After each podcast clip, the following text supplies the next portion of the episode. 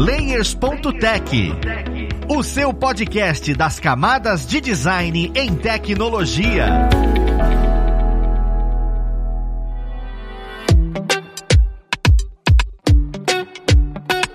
Olá, ouvintes! Eu sou o Luiz Lima, designer e professor aqui na plataforma Alura, e vou mostrar mais um Layers.tech, o seu podcast das camadas de design em tecnologia. Na conversa de hoje, nós vamos falar sobre UX no exterior. Porque a gente está falando bastante de UX, só que a gente não imagina como é que eu atuo nesse segmento que é tão humano e tão próximo em culturas diferentes. Como é que eu vou lá para fora? É a mesma coisa, não é? Então vamos entender um pouquinho mais, ainda mais, sobre esse universo de experiência do usuário. Então vamos lá pro papo conhecer quem vai conversar com a gente. Nós temos aqui hoje como convidado o Marcelo. Ele que é UX UI designer na Volkswagen em Lisboa. Seja bem-vindo, Marcelo. Porra, obrigado aí. Obrigado pelo espaço. Espero que dê para contribuir com muito muita coisa. Esse pessoal, eu sei que o Brasil tem uma comunidade enorme de UX, muita gente começando, muita gente migrando, e eu acho que muita gente tem muita dúvida de como é o começo de alguém, de como foi todo esse processo. Eu espero que eu possa ajudar todo mundo aí e passar um pouquinho da minha experiência. Ah, com certeza vai ajudar, Marcelo. Sua experiência vai ser maravilhosa. Juntamente com o Marcelo, nós temos a Toane. Vocês que estão escutando a gente já ouviram dela, porque ela já esteve aqui com a gente. Ela que é instrutora aqui na plataforma, ela ajuda as pessoas na migração de carreira e também hoje é UX Lead na Raia Drogazil. Seja bem-vinda, Tuane. Olá! Estou feliz novamente aqui. É sempre muito legal vir pra cá. Eu adoro.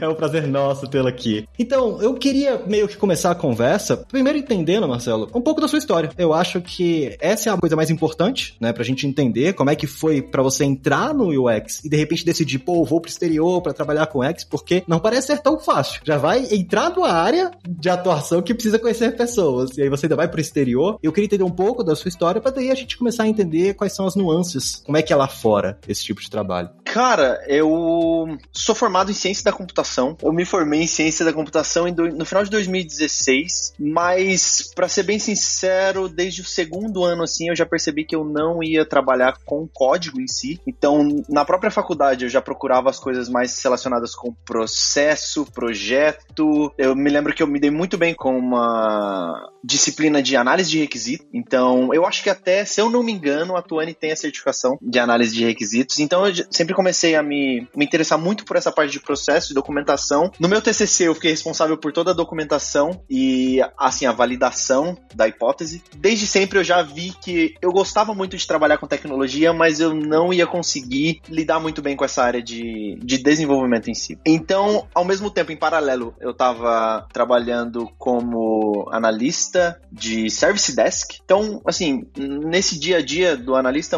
alguns dias você tem muito trabalho, alguns dias são mais tranquilos. E eu comecei a ler muita coisa relacionada ao UX. Hoje ainda é uma área muito, assim, embrionária, vamos dizer assim. É claro que a gente tem alguns polos que estão muito avançados, tanto no Brasil quanto no exterior, mas ainda é uma área, eu diria que 90, 98% das empresas ainda está muito no início. Eu comecei a ler muito sobre design de interação na época, nem, nem era UX. O UX foi aparecer depois de uns dois anos mais ou menos. Comecei a estudar por conta, não tinha muito material, então assim, não tinha curso de UX ainda na Alura, não tinha curso de UX no, na Udemy, não tinha muita coisa. A maioria das coisas era em inglês e eu não sabia ler inglês na época. Então, isso era um problemaço. Então, eu fiquei um ano mais ou menos só estudando, assim, meio que namorando a área, meio que por outros motivos, profissional também, mas por outros motivos, eu e a minha namorada, a gente falou assim, cara, vamos planejar pra gente sair do Brasil, porque a gente precisa aprender inglês, cara. E a gente já tava fazendo curso de inglês por um, dois anos e a gente ainda não tinha quebrado a barreira, e a gente falou, cara, a gente já tem vontade de, de tipo, morar fora, vamos dar esse próximo passo. E então a gente foi para Irlanda. A gente morou na Irlanda por dois anos. No final desses dois anos, eu comecei a trabalhar numa empresa de consultoria lá na Irlanda, mas não funcionou por causa do visto. Então aí a gente falou, cara, nosso visto tá no fim, a pandemia tá comendo solta, a gente tem duas opções. Ou a gente volta pro Brasil, e o Brasil, quando a gente saiu, foi o primeiro ano que, assim, teve a troca, assim, das lideranças, era ano de eleição e tava muito, muito, tudo meio que nublado. Dois anos depois, é, o Brasil já tava numa situação situação diferente e a gente falou, cara, vai ser difícil a gente voltar agora, vamos para Portugal e vamos arriscar tudo. Seis meses antes da gente ter tudo organizado para vir para Portugal, o meu inglês já tava assim, lá na Irlanda eu trabalhei em hotel, trabalhei lavando louça, trabalhei em café. O que me ajudou muito foi trabalhar em café, além de saber fazer aqueles desenhinhos assim no café, me ajudou muito a quebrar essa barreira do inglês e realmente conseguir uma conversa com uma pessoa. Tenho amigos hoje em dia que moram que moram fora e a gente consegue conversar tranquilo e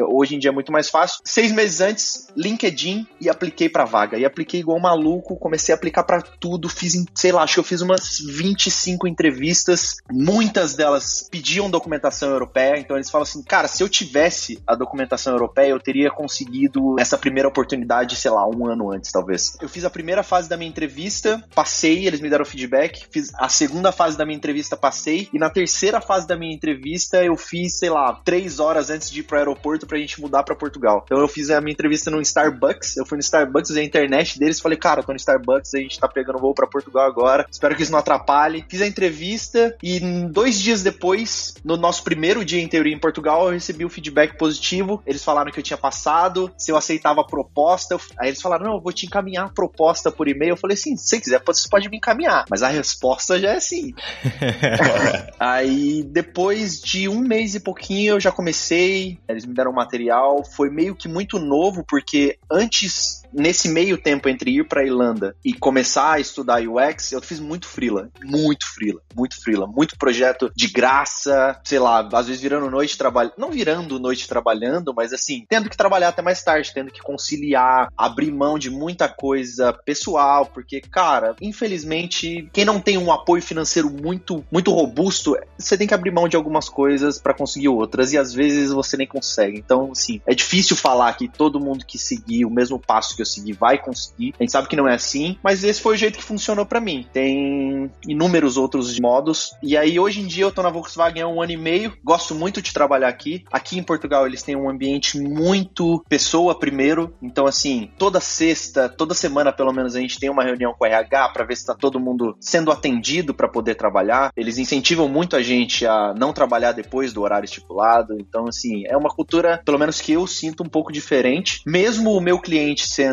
Porque assim, eu trabalho na, na, Volkswagen de Lisboa, mas o meu cliente é da Alemanha. A empresa mãe que a gente meio que terceiriza para eles mesmos os produtos internos, assim. Então, no meu projeto é um produto interno, pelo menos na minha equipe a gente não faz nada externo. E a gente tem muita troca de informação com o pessoal da Alemanha, tanto com os designers também, os UX designers da Alemanha. Então, essa é mais ou menos a minha história. Então, desde o início, quando eu comecei, primeiro contato com o UX até hoje, essa foi um resumo, assim, mais ou menos do que aconteceu aconteceu. Eu acho maravilhoso escutar, por quê? Porque tem muita gente que começa agora e acha que dentro de um, mês, dois meses, vai estar na Alemanha trabalhando como UX designer. Não é que não tenha como, gente, tem como. É possível, claro que é possível, mas não é um comum, tá? Então é legal a gente ver a história do Marcelo, que foi uma migração diária e o tempo que demorou, né? Começou em 2016 e, e antes de ser o UX, inclusive. Você falou uma coisa legal, Marcelo, que é a cultura de Portugal é diferente. Quando a gente fala de UX, a gente já falou de UX algumas vezes aqui no podcast, tá muito atrelada da cultura. Porque a experiência do usuário, né? É, é, tipo, como é que eu vou ver o que que tá acontecendo? As pesquisas qualitativas, então, como é que a gente define isso, né? E aí eu queria entender como foi para você, né? E também com a experiência da Tuane sobre esse tema, quais conhecimentos eu preciso ter dentro dessa área para atuar em culturas diferentes? É o mesmo conhecimento, né? Como é que foi sua experiência de usar o que você aprendeu de UX no momento em que você foi para fora. Se você teve que aprender coisas novas, se muda muito essa ideia de, olha, eu não posso usar as mesmas técnicas para falar com pessoas que eu usava no Brasil, em Portugal, né? Por quê? Porque é um ambiente diferente. Então eu queria saber como é que foi a sua experiência e depois ter um insight de, vamos lá, se eu quero ir para fora, o que, que é legal eu já tenho em mente devido a essa transição cultural, esse contato com pessoas? Cara, eu acho que se você partir dos processos de UX, eles não mudam muita coisa. Eu acho que o que muda é a sua abordagem de como você vai pôr esses processos em prática. O modo como você lida, até o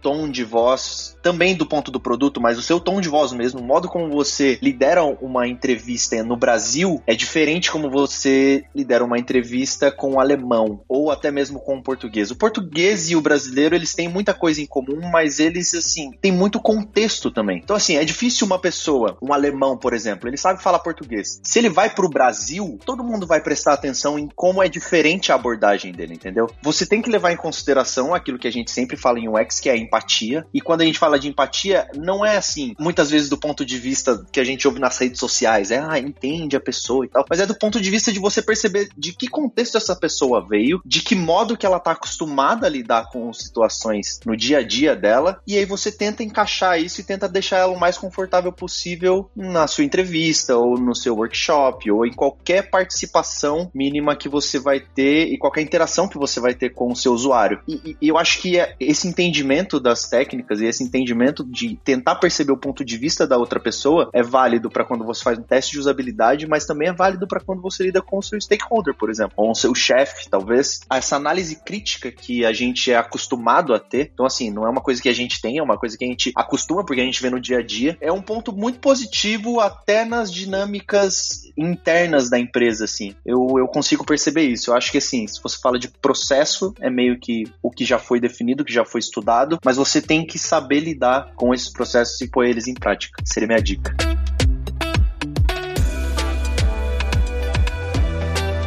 Eu queria entender da sua visão, né, Tony, de quem ajuda bastante as pessoas a migrarem de área. Se uma pessoa vem para você e fala, olha, eu quero migrar de área de UX, mas para sair, né, do país, não sei se existe alguma algum caminho diferente a ser tomado. Como é que é a sua visão sobre isso? Esse ponto é muito delicado, acho que na minha opinião, porque aqui no Brasil a gente tá vivendo um momento em que o UX tá com salários altíssimos e, tipo, muito valorizado, assim. Você pega lá a média salarial de um júnior, tá ganhando mais que muito dinheiro, assim, às vezes. E o Marcelo pode me confirmar, mas quando você vai ver os salários fora, não, não tem esse boom. Então, acho que a primeira coisa que eu, né, digo, muito por experiência que eu vejo, assim, de designers que migraram, é ter um pouco pé no chão referente a isso. Porque se você tá começando aqui, tá começando lá, é a mesma coisa. Então, você vai ter um salário de júnior aqui, você também vai ter um salário de júnior lá. E nunca ficar nessa ansiedade de querer sair do Brasil ou fazer essa transição lá fora só por conta do seu ex, assim, porque não, não vale a pena, assim, sabe? Vale muito a pena você estudar os processos, vale muito a pena você fazer a transição no Brasil. Tanto que todos esses freelas, né, que o Marcelo comentou, que fez pro Brasil e tal, é muito real. Tem muita oportunidade de você fazer projeto voluntário para você conseguir portfólio, fazer projeto com pessoas que precisam, fazer uma parceria de uma permuta. Então, assim,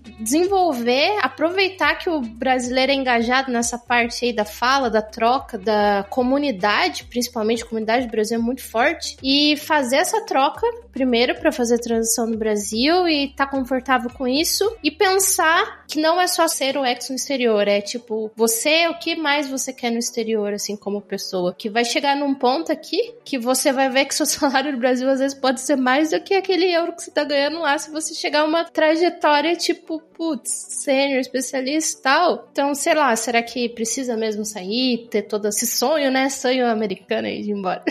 Cara, eu concordo 100% nos dois pontos que a Tu falou. O primeiro é que o Brasil tá tendo um boom de UX que os outros países também estão tendo, principalmente se você olhar UK, que é a Inglaterra e os Estados Unidos, eles estão despontando também. Nos outros países meio que você acompanha porque essas cidades muito grandes, elas puxam a corda para cima. Eu acho que ainda não, pelo menos aqui em Portugal, em outros países talvez como Holanda, Alemanha, que eu tenho contato com gente que trabalha lá, o boom acontece, mas não nesse nível que acontece no Brasil. Então eu acho que hoje em dia os salários no Brasil para UX, eles estão muito altos. Essa é a maior dificuldade de quem tá começando. Então assim, quando você tá começando uma profissão, a sua maior preocupação é, cara, eu vou começar essa profissão e eu não vou conseguir me sustentar nessa profissão. Só que hoje um UX Júnior tá ganhando muito bem no Brasil. Então você consegue ter um nível de vida relativamente confortável. É claro que depende de contextos, né? Tô falando de uma pessoa que vive sozinha, mora com a mãe, provavelmente. Eu não sei a idade do pessoal que tá começando, mas pelo que eu acompanho assim nas comunidades, é mais ou menos assim de 18 a 27 anos, mais ou menos. E então é uma ótima oportunidade de você conseguir entrar e quebrar essa primeira barreira, a parte em teoria mais fácil de UX é você saber botar os processos em prática. A parte mais difícil que a gente tem hoje em dia é de convencer o nosso cliente o valor do UX. Tentar explicar para ele que a gente precisa de um teste de usabilidade que é mais barato para ele fazer um teste de usabilidade três, quatro vezes do que você ficar trocando de sprint. Toda sprint você faz um código novo e você tenta alguma coisa direto no front-end. Então, essa argumentação é difícil. Vender o peixe é difícil. Muitas vezes, muitos amigos meus começaram como UX para desenhar a tela. E você vai ter que, se você começou pela maioria, do jeito que a maioria começou, infelizmente, nas primeiras oportunidades, você vai ter que meio que engolir isso e tentar aos poucos. E quando eu falo aos poucos, é coisa de assim, oito meses, um ano e meio, para poder incluir um teste de usabilidade aqui, para poder incluir uma entrevista com o seu usuário, um mapeamento de persona e de jornada aqui e ali. Então, essa parte da política ainda é um pouco difícil. E se você fizer isso no seu país de origem, é muito mais fácil, é muito mais fácil. Na sua língua materna, o seu poder de argumentação é muito mais rico. E o segundo ponto que a Tuane falou é: muita gente às vezes vem falar comigo sobre sair do Brasil e ser UX fora do Brasil, mas essa pessoa ela tá começando, eu acho, pelo lugar errado. Eu acho que assim, você primeiro tem que querer sair do Brasil por um outro motivo do que, tipo assim, quero sair desse lugar e vou largar tudo. Eu acho que assim, óbvio que esse sentimento às vezes é difícil a gente acompanhar, é difícil da gente tentar se convencer, a briga com o nosso psicológico é muito forte. Mas muita gente tá saindo do Brasil justamente às vezes porque não gosta do Brasil, só que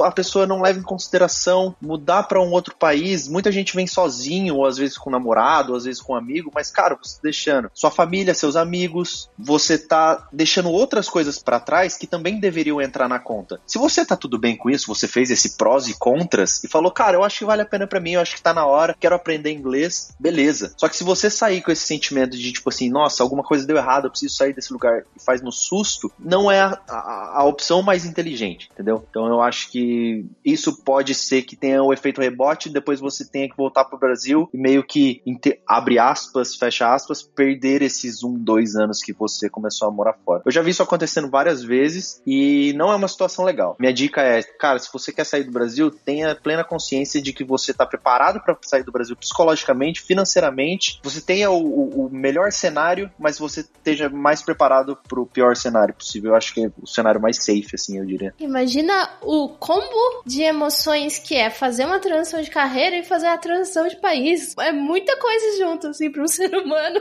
Eu não aguentaria, assim, de verdade. Eu acho que eu ficaria doida.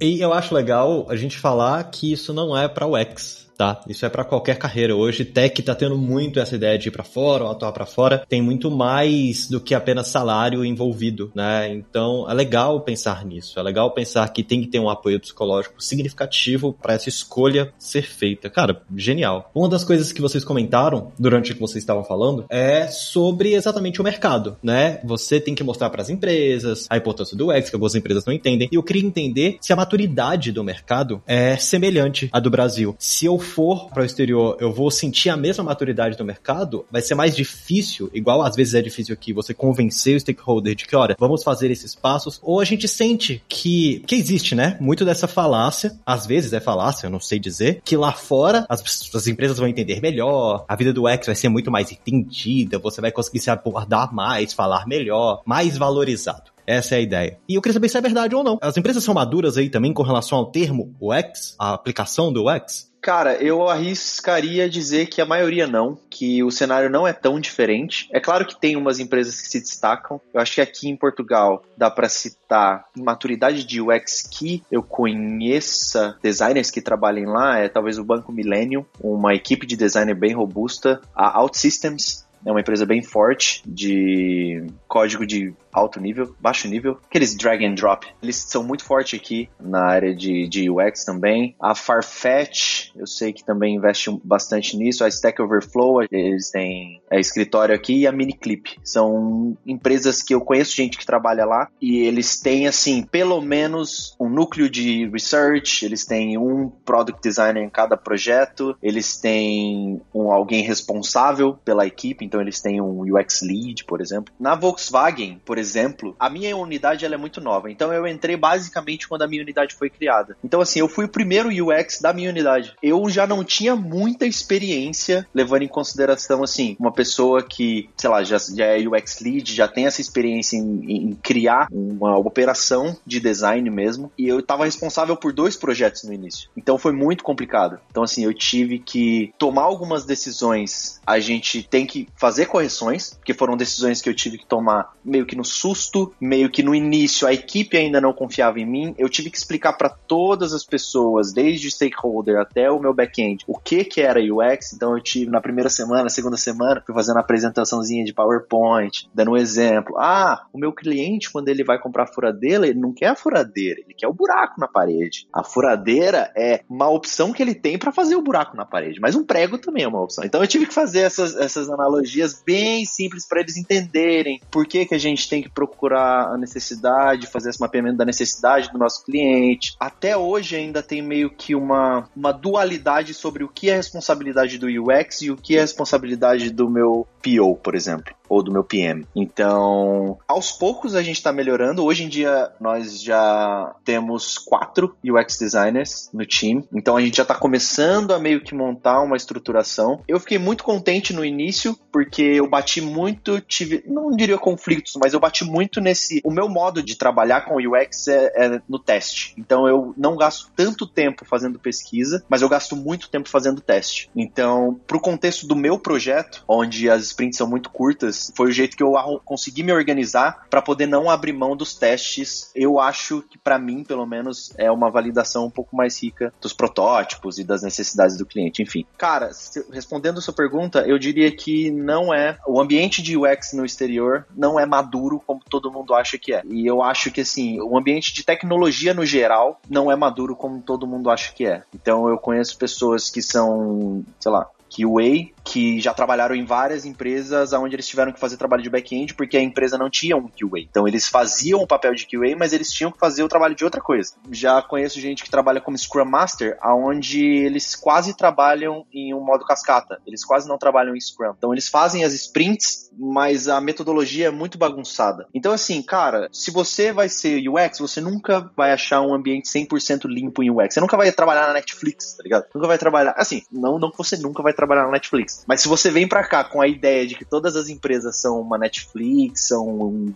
Google da vida, não é assim que funciona. E eu digo isso tanto para a área de tecnologia de, desenvolvimento, quanto para a área de UX, quanto para a área de, de, de, management. A área de TI, no geral, ela é uma área que ela tem muita gente, tem muita demanda. Então é difícil a gente esperar que seja uma área tão redondinha assim. Cara, isso é um ponto muito, muito forte também, né? Porque de acordo com que as, as profissões vão crescendo, a necessidade de atuação cross vai crescendo também. E eu acho que às vezes as empresas não têm a maturidade de conseguir realmente separar né? Igual a gente falou, tipo, ah, o PO às vezes do X, o Y do front-end, o que é do, do back-end, e você acaba fazendo várias coisas e não consegue se aprofundar em algo específico. Aí quando você cai numa empresa que tem essa maturidade, você sofre do mesmo jeito. Porque daí, tipo, a sua especialidade de UX que você deveria ter, você não tem porque você ficou rondando entre as outras, as outras áreas, assim. Isso também, eu sempre falo para as pessoas levarem em consideração no transição de carreira, porque isso faz toda a diferença, assim, tipo, a forma que você tá pensando, a empresa que você quer trabalhar, se você consegue fazer essa virada de chave e ajudar os outros times, ou se não, você é uma pessoa que consegue fazer processos muito focados, porque nesse tempo que eu venho atuando, eu já conheci todos os tipos de pensamentos, pessoas não são iguais, assim, e tem gente que vira muito fácil, fala, cara, eu consigo falar com stakeholder, eu consigo fazer isso, consigo fazer tela, consigo fazer pesquisa, tem gente que não, tem gente que é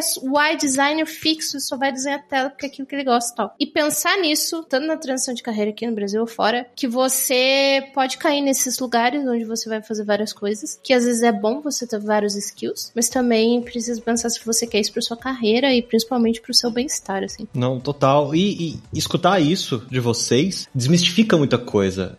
É tão legal escutar de quem já teve essa experiência, de quem ajuda as pessoas na transição, porque é um dos motivos de todo mundo querer migrar para essa nessa área e querer ir para fora achando que vai ser exatamente um mar de rosas em qualquer lugar que você for trabalhar. Entender que não é, faz você ter um pé no chão e fazer escolhas mais assertivas. Então isso é muito interessante.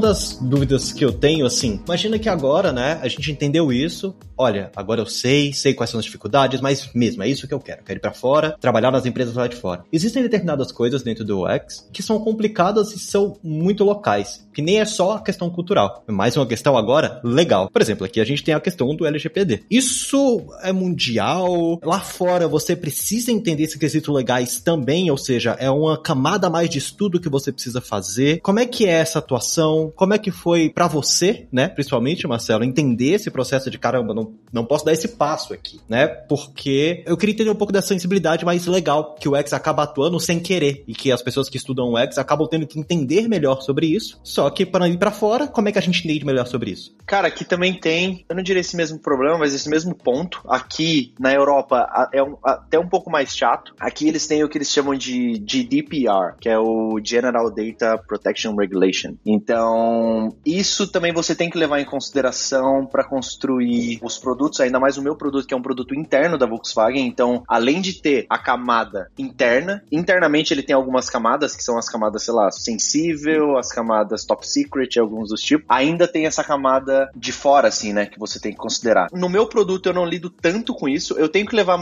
eu lido mais com isso, mais por questão de produtos que eu utilizo. Então, assim, por exemplo, para eu poder utilizar o Figma ou para eu poder utilizar o Maze ou para eu poder utilizar qualquer outra ferramenta, eu tenho que levar em consideração todos esses processos legais do GDPR, eu tenho que verificar se essas ferramentas elas têm uma base de dados aqui na Europa, porque se essa ferramenta tem uma base de dados nos Estados Unidos, a Volkswagen não permite. Então tudo que é na nuvem precisa estar tá aqui na Europa por causa das acho que das legislações aqui, então é segurança da informação. Então se tiver algum vazamento de informação, a Volkswagen da Europa está protegida pela legislação da Europa e não dos Estados Unidos. Eu lido mais com isso, mas como o meu produto é interno, eu não preciso lidar tanto com essa proteção de dados, porque o dado do meu cliente já é interno, já é da Volkswagen algumas coisas interferem no meu produto. Por exemplo, o meu produto eu não posso salvar cache. Então eu tenho que considerar isso às vezes para desenhar alguma interação, para deixar. Eu, eu, falo assim, para essa coisa aqui, eu não vou poder fazer, por exemplo, um, um tour para ele, ou eu não vou poder salvar essa informação para amanhã não aparecer para ele de novo. Então eu tenho que levar isso em consideração até na hora de fazer os testes de usabilidade. A prioritização é muito mais chata porque assim nem tudo é prioritário toda hora. Então o cache me ajudaria com isso, por exemplo. Então, uma feature que é prioritária para ele hoje pode não ser amanhã, mas como eu não tenho cache, não tem como eu saber. Então, essa priorização é muito mais, mais específica e mais chata. Então, eu gasto tempo fazendo entrevista e teste de usabilidade para ver realmente o que ele precisa para aquele caso de uso específico. Mas toda essa legislação de dados também é bem crítica aqui na Europa, principalmente. Eu acho que nos Estados Unidos deve ser também.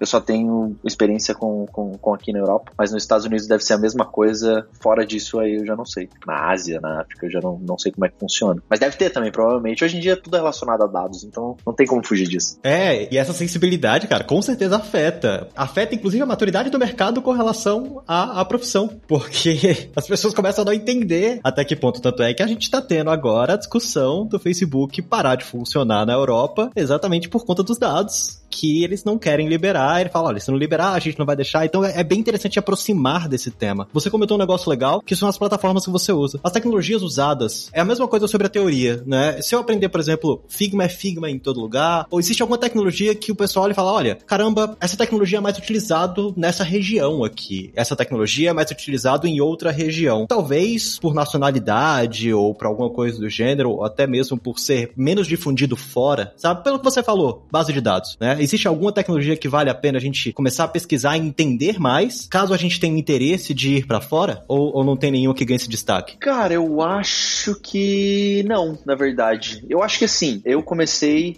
Adobe XD e aí quando eu comecei aqui na Volkswagen eu trabalhei com Sketch, mas assim que possível eu já migrei pro Figma. Então, assim, meio que a curva de aprendizado pode ser diferente de uma ferramenta para outra, mas ela meio que o seu objetivo é o mesmo, é aquilo que eu tava falando. O seu objetivo vai ser fazer a prototipação para poder fazer o teste. A ferramenta é só uma ferramenta, então a maioria das ferramentas hoje em dia você consegue fazer a maioria das coisas. Eu já trabalhei um pouquinho com InVision também, mas eu me dou melhor assim com Figma para teste. Eu acho que é a mesma coisa. Eu uso Maze, mas tem, tem gente que usa o Useberry, por exemplo, ou tem gente que faz, quem tem um ambiente um pouco mais, mais robusto, faz teste de usabilidade em entrevistas mesmo, né? Faz entrevista com teste de usabilidade, um designer pegando notas e o outro fazendo a interação. Então eu acho que não, cara. Eu acho que a ferramenta, assim, esteja preparado, porque isso depende mais da empresa do que da região, eu diria. Então, se você trabalha numa empresa onde guia de estilo e o design system está todo em Sketch, você vai ter que trabalhar com Sketch. Então, já procura os plugins aí. Eu dei sorte porque essa ambientação de design ainda não estava pronta. Então, eles deixaram a carta aberta para mim para eu decidir quais as ferramentas os outros designers vão utilizar na minha unidade. E hoje em dia a gente a gente utiliza o Figma para prototipação assim. Cara, eu acho que eu utilizo basicamente o Figma, Maze, acho que são as duas ferramentas que eu mais utilizo no meu dia a dia. Fora assim, Teams que a gente tem que fazer as entrevistas e o e-mail e tal, mas acho que essas são as duas principais ferramentas que eu utilizo. Eu falo que as pessoas, elas trabalham com o X em pacote de escritório, ninguém acredita em mim. As pessoas fazem persona em PowerPoint, requisito em, em Word. É real, gente, é real. A gente pode ser designer sem ter nenhuma ferramenta chique. Porque é isso que o Marcelo falou, tipo de, cara, eu comecei, eles não sabiam o que faziam o X, eu tinha que explicar. Cara, se eles não saberem, eles não vão ter licença para você. Não vai ter Figma, a não ser que seu Figma seja gratuito, você dê lá seu jeito para fazer todos os projetos.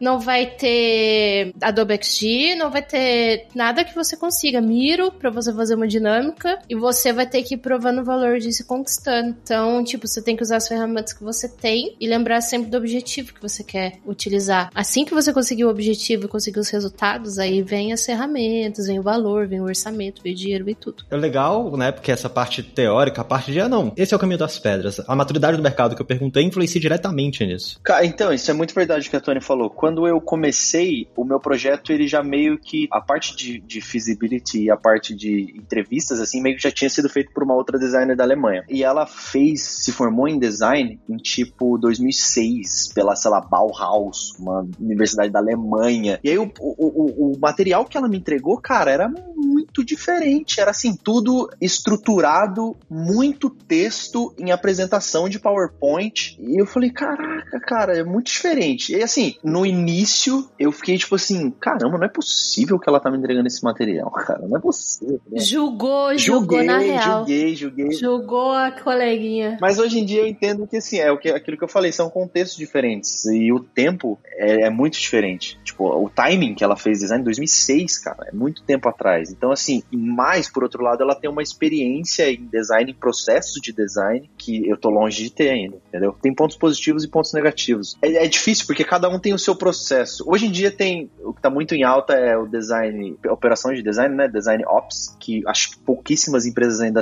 têm isso muito bem estruturado. Mas, cara, se você não tiver isso bem definido, cada design tem o seu modo de trabalhar. E do jeito que funciona para você, pode não funcionar para mim e vice-versa. Essa foi uma das experiências que eu tive, que foi um choque de cultura que eu tive, assim, tanto na área de design quanto na área de, de assim, cultura internacional mesmo. Porque ela é coreana, que mora na Alemanha há 10 anos. Foi bem complicado, mas assim, hoje em dia já tá muito mais claro, assim, eu já tenho meu, meu processo bem desenhadinho. É muito bom perceber essas histórias e ver a liberdade que a gente tem de aprender, porque, de fato, a cultura muda não só entre nacionalidades, como também cultura muda temporariamente. De tempo em tempo isso vem mudando. Então, cultura muda vezes. E isso faz parte, porque a gente vai ter sim essa, principalmente Volkswagen, que é uma empresa antiga. Então a gente vai ter esse choque sim de temporalidade. Eu acredito que, para finalizar, né, as perguntas, eu gostaria mesmo de entender uma coisa mais pessoal. Da Tuane, o que que culturalmente você acha que facilita esse universo de UX dentro do Brasil? E o que dificulta? Assim como o Marcelo, agora que tá atuando lá fora, o que que culturalmente, onde você tá atuando, facilita e o que que dificulta? Sabe, aquela pequena experiência pessoal que você fala, caramba, vou ter que fazer isso, olha que bosta.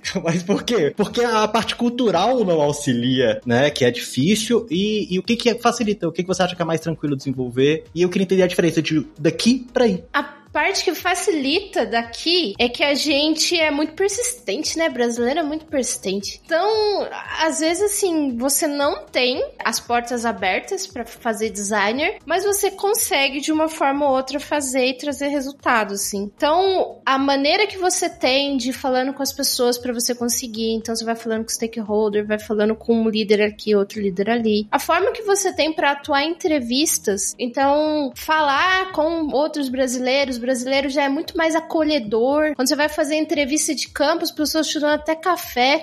e, tipo, você entra na casa delas, elas ficam, caramba, que honra. Ou em loja, quando você vai conversar com algum funcionário, a pessoa te recebe, tipo, como se você fosse um convidado mesmo, não um, pesquisador que tá ali. Então, essa parte, assim, do brasileiro auxilia muito, assim, esse, esse acolhimento de estar tá disposto a ajudar, principalmente na experiência do usuário, é fundamental. Agora, a parte ruim é quando você tem que ficar provando valor toda hora. E, assim, pode passar, você vai, você vai amadurecendo no cargo lá, falar, ah, júnior, pleno, sênior, lead, nananã, especialista. Você sempre tem que ficar justificando algumas decisões de designer por conta da maturidade do mercado. Isso é sim, tem que calejar. O designer, o ex-designer tem que calejar. Ele sempre vai ser questionado de alguma forma, ele sempre vai ser provado de alguma forma e ele sempre vai reinventar formas de colocar dados. Então, por que, que por exemplo, dados dentro de UX é tão forte? Porque só falar que o usuário conseguiu mexer naquela tela não basta. Você tem que mostrar uma expectativa, uma estimativa de quantos usuários conseguiram mexer naquela tela. Você tem que mostrar de qual que é o funil de dados. Então, quantos usuários mexem naquela tela para justificar o tempo que eu estou fazendo uma melhoria ali. Então, assim, você sempre tem que provar essas ações e isso virou assim escopo de UX, assim. Posso falar com qualquer UX de qualquer empresa. Se ele não tiver isso, ele é muito privilegiado. Cara, do meu ponto, é, para não repetir o que a Tony falou, porque é bem parecido, na verdade, tanto essa parte de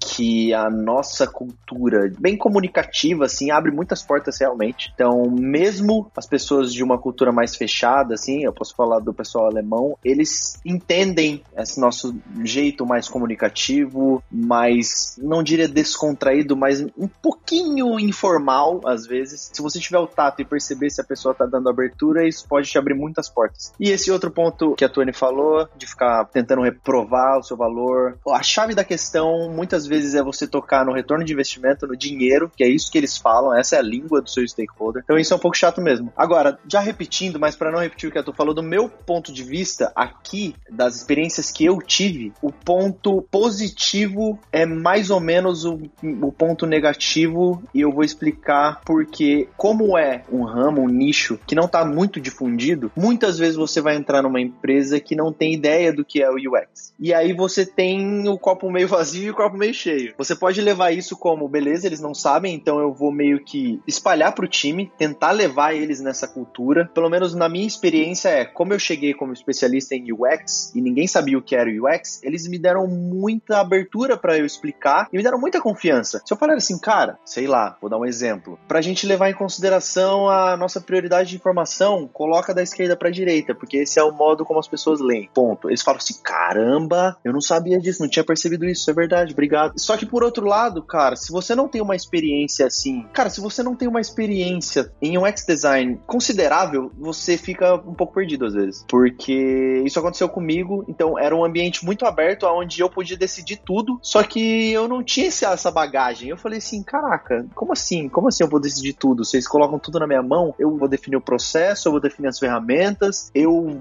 vou poder fazer todos os processos que eu precisar, e aí meio que, tipo assim, por exemplo, eu falava, ah, pessoal, vamos fazer um workshop de ideação aqui. E aí todo mundo ficava tipo assim, e aí? E aí? O que eu preciso fazer? E aí? E agora? E agora? O que, que eu faço? Dava um pouco de medo, assim. Então eu, eu me sentia um pouco assim, caramba, tipo, é... eventualmente você vai cair naquilo de, acho que é crise do impostor que o povo chama. Você fala assim, caramba, mano, do nada vem um pensamento falando assim, beleza, que teve um processo, mas nossa, tipo, eu sou UX designer numa empresa boa aqui em Portugal e eu meio que, tipo, todo mundo tá confiando no que eu tô dizendo. Caramba, será que eu consigo dar conta? Será que eu sei o que eu tô falando mesmo? E aí você entra numa vibe, só que, cara, se você entrar nesse buraco, é, é uma vibe meio errada, assim. Então, é tipo assim, eu falei, cara, beleza, se eu, se eu, sou, eu vou fazer o que eu sei, se eu não souber, eu, depois eu refaço. Então vai assim, é esse que é o processo de design. Então, se você leva isso pra sua vida como mantra, você fala assim, cara, eu vou fazer desse jeito, eu acho que é assim. Depois não for, eu refaço. Esse foi um dos pontos negativos que eu tive no início início, fiquei com um pouco assim meio receoso, mas hoje em dia eu já tô mais, já tô mais tranquilo com isso. Muito bom, muito legal, cara. É isso, com grandes poderes vem grandes responsabilidades, né?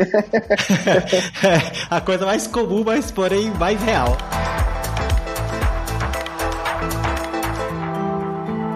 Eu agradeço muito a presença de vocês, porque essa experiência, né, tanto da tour na área de migração para UX e ver como é que tá o mercado, com sua experiência que foi para fora e deu uma cara tapa e viu como é que é, é maravilhoso para quem tá escutando a gente. Eu queria abrir esse espaço agora para quem tá escutando a gente conseguir acompanhar vocês e acompanhar a experiência de vocês, né? Marcelo, se alguém quiser te acompanhar, te encontrar nas redes sociais, onde é que eles conseguem te achar? Cara, o meu Instagram é Instagram Marcelo, então é Instagram instagram.com barra Instagram Marcelo, com dois M's. Eu não, não sou, tipo, um influencer de UX, então lá você vai ver, sei lá, fotos de viagem, foto do meu gatinho, então essas coisas, mas é um, acho que é um modo mais direto, se alguém quiser tirar alguma dúvida ou alguma dica, alguma coisa, ou souber como funciona o processo, como foi meu processo um pouco mais detalhado, cara, manda mensagem lá, quando eu estiver tranquilo eu já, eu já respondo sem problema. E o meu LinkedIn, para quem quiser me adicionar lá, Marcelo HS então pode ficar à vontade lá que eu adiciono todo mundo. Muito obrigado. E não, não se preocupe, pois esses links vão estar na descrição, tá certo? E outra, depois, quem quiser acompanhar seus cafés de barista, porque além de UX e UI, você é barista, olha só que interessante. Depois eu quero umas fotinhas disso, deve ser no seu Instagram. E Tuane, quem quiser te acompanhar, encontrar os seus produtos, onde é que eles podem te achar? Podem me achar no LinkedIn, Tuane Dias. E também aqui na Lura, nos cursos, porque eu também dou vários exemplos de vida real dentro dos cursos para o aluno conseguir identificar e fazer esse, esse discernimento, assim, teoria e prática e a vida como ela é. Então eu recomendo muito esses dois canais, assim. Instagram, se me seguir no Instagram, você só vai ver gatinhos, é, memes e bichinhos fofos, então não recomendo. Perfeito, pessoal. Mais uma vez, muito obrigado pela presença de vocês. Eu quero agradecer mais uma vez a você, ouvinte, que está com a gente aqui até este momento. Espero que tenha elucidado e tenha ajudado com esse papo. Que agora você saiba um pouco de como é que é a experiência, o que, você pode fazer e o que pensar para decidir se você vai ou não vai para fora, tá certo? Vou pedir para que você dê aquela sua avaliação no seu agregador favorito, pois ajuda muito a difundir esse conteúdo e que acompanhe a gente, pois está vindo aí umas novidades para estarmos mais próximos de vocês e entender melhor qual conteúdo vocês têm interesse que venha pro Layers. Mas vamos ficando por aqui aqui, um abraço e até o próximo Layers.tech. Fui!